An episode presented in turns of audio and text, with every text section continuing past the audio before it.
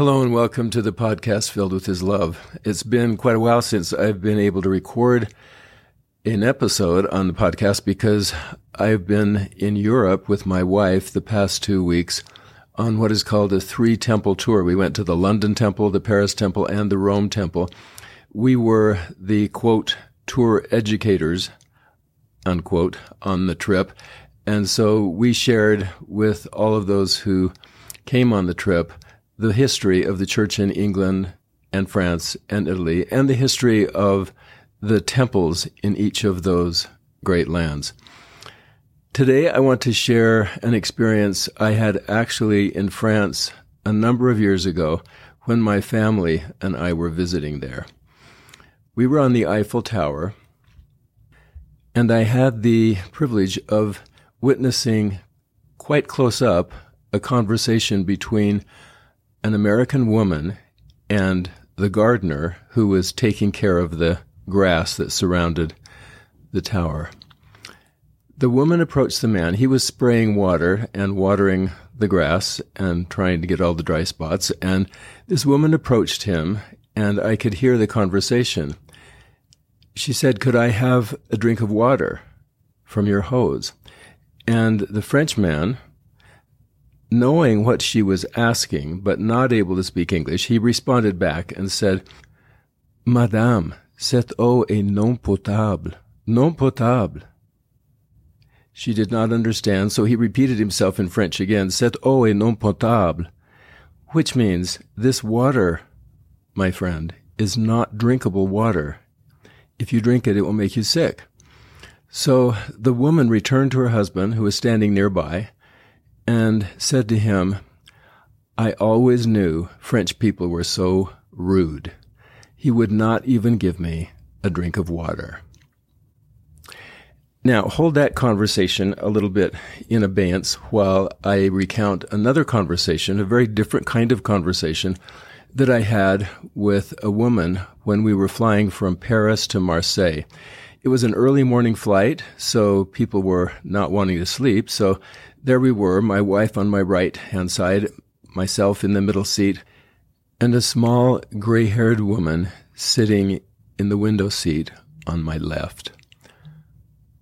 I started a conversation with her. I thought she probably was French, and I was right. So I asked her if she lived in Paris. And she informed me that she was from the Caribbean island Martinique. She was very French, however, and uh, but wanted to carry on this conversation. So I kept talking to her a little bit and telling her about our three temple tour that we were on at the time and that we were uh, going to visit the Rome temple and we had already visited the Paris and London temples. And she was quite interested and seemed to want to talk, so I kept talking with her. When she heard about the temples and knew that I was religious, she said, I don't want you to think less of me, but I'm not a believer. I don't really believe in any religion. I don't really believe in God. And I said, Well, I will not think less of you. I said, We actually have an article of faith in our belief system in our church that says we allow all people to worship how, where, or what they may.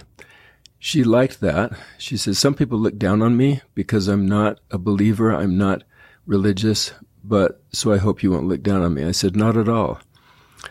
I said, So, but let's talk about this a little bit more. As we continued the conversation, I learned that this good woman was going to Marseille to visit a friend because back home in Martinique, her husband was suffering with a severe combination of diseases, both dementia and physical ailments that had come on because of a stroke. And she was getting to a point where she was having difficulty caring for him. And so this was in some ways a respite visit for her. Uh, she had been caring for him for several years and she needed someone else to care for him for a little time and for her to take a break. So we talked about that. I kept learning a little bit more about her. And at one point, because we, I was on this three temple tour trip. It was a religious kind of pilgrimage of sorts. And so I mentioned that when I was 19, I served a mission for our church in French Polynesia in Tahiti. She looked surprised when I said that, and she said, I actually lived in Tahiti myself for a period of time. And I said, Oh, what years were you there in Tahiti? And she said, I was there from 1966 to 1968. Now I was the one that looked surprised. When she said that, I, I actually wondered if that could be true because I said, well, those were actually the years that I lived there, 1966 to 1968. I said, "Is that a coincidence that we were both there in Tahiti? This ver- this island, of course, Tahiti is very far away from Martinique, and now here we were flying from Paris to Marseille, which is literally the other side of the world from Tahiti. And both of us had been in Tahiti at exactly the same time, the same two years." I looked at her and I said, "Frankly, I see this as a miracle." I think, and she smiled and kind of laughed. She says, well, I don't know if it's a miracle. I said, yeah. I said, the two of us here sitting together, never having seen each other. And here we are looking back over 50 years and saying that we were both in the same place, the same small island, remote place in the world during the same two years. Unbelievably amazing. And I said, because I believe in miracles, that's one reason I believe God directs our lives. And she said, You know, for me to believe in God, I think I would have to have some kind of visitation. Without hesitation, I looked back at her and I said, Well, I said, I am that visitation. I, she said, I need to see an angel or something. I said, I am the angel. I'm the angel that came to visit. And then she started to laugh again. And she said, I may, might need something more than that. And I said, well, you might be able to get something more than that if you keep learning more about the gospel of Jesus Christ. We had a very memorable, uplifting, fun, informative conversation. And I had never met this woman before. But to think of us both being in Tahiti during those same two years kept hitting me as, well, you know, Elder Bednar says, In the work of the Lord, there is no such thing as a coincidence. I do not believe that I was seated in that plane next to her by coincidence. I'm hoping that our conversation prompts her to look a little bit more to see if she can find a belief in God. Now, what are the lessons from these two instances. First, the Eiffel Tower instance. Well, I think one lesson is misunderstandings like the one at the Eiffel Tower can cause us to jump to very wrong conclusions. The woman concluded that the French man who was watering the grass was rude and unhelpful, when in fact he was trying to help her. If she had taken a drink of water, she would have been sick for the rest of her trip in France. So he was actually trying to help her, and she thought he was being rude. So this happens oftentimes. We, we often read between lines, we overinterpret. Someone says something to us, and we think that they meant this or that because of the tone of their voice. Maybe they were tired. Maybe they were frustrated by something else. But the words that come out of their mouth sound difficult to us, and so we overinterpret. We might make even a positive, helpful comment into a negative one, like this woman did at the Eiffel Tower. So that's one lesson from that encounter.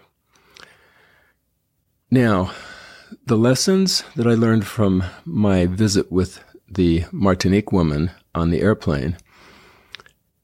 One lesson is don't hesitate to start a conversation. Don't hesitate. It's so easy. All I had to do was ask her if she lived in Paris, and the whole thing was off and running. If the par- if the person next to you doesn't want to talk, or if the person you encounter doesn't want to talk, that's fine. You can read that and and honor their desires. But if they do want to talk, something good might come from it, as it did with that conversation I had with that woman. Short term encounters, here's another lesson. We oftentimes have these short term encounters. This was about an hour and a half conversation we had on this flight. But these short term encounters can be more fulfilling than one might imagine. That was a very fulfilling conversation to me. I was able to tell her all about my mission. I told her what we did on missions. I told her about the three temple tour and what we did in temples. I kept helping her understand who I was and what I valued. And she helped me understand who she was and who she valued and what she valued.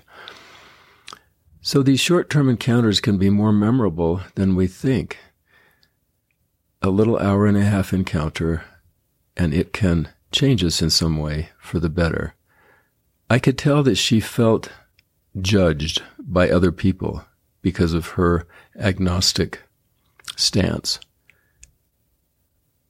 And that when she found that I did not judge her for that disbelief that she had, I think she warmed up to the conversation and wanted to share with me more about her life and the challenges that she had had with her aging and diseased husband.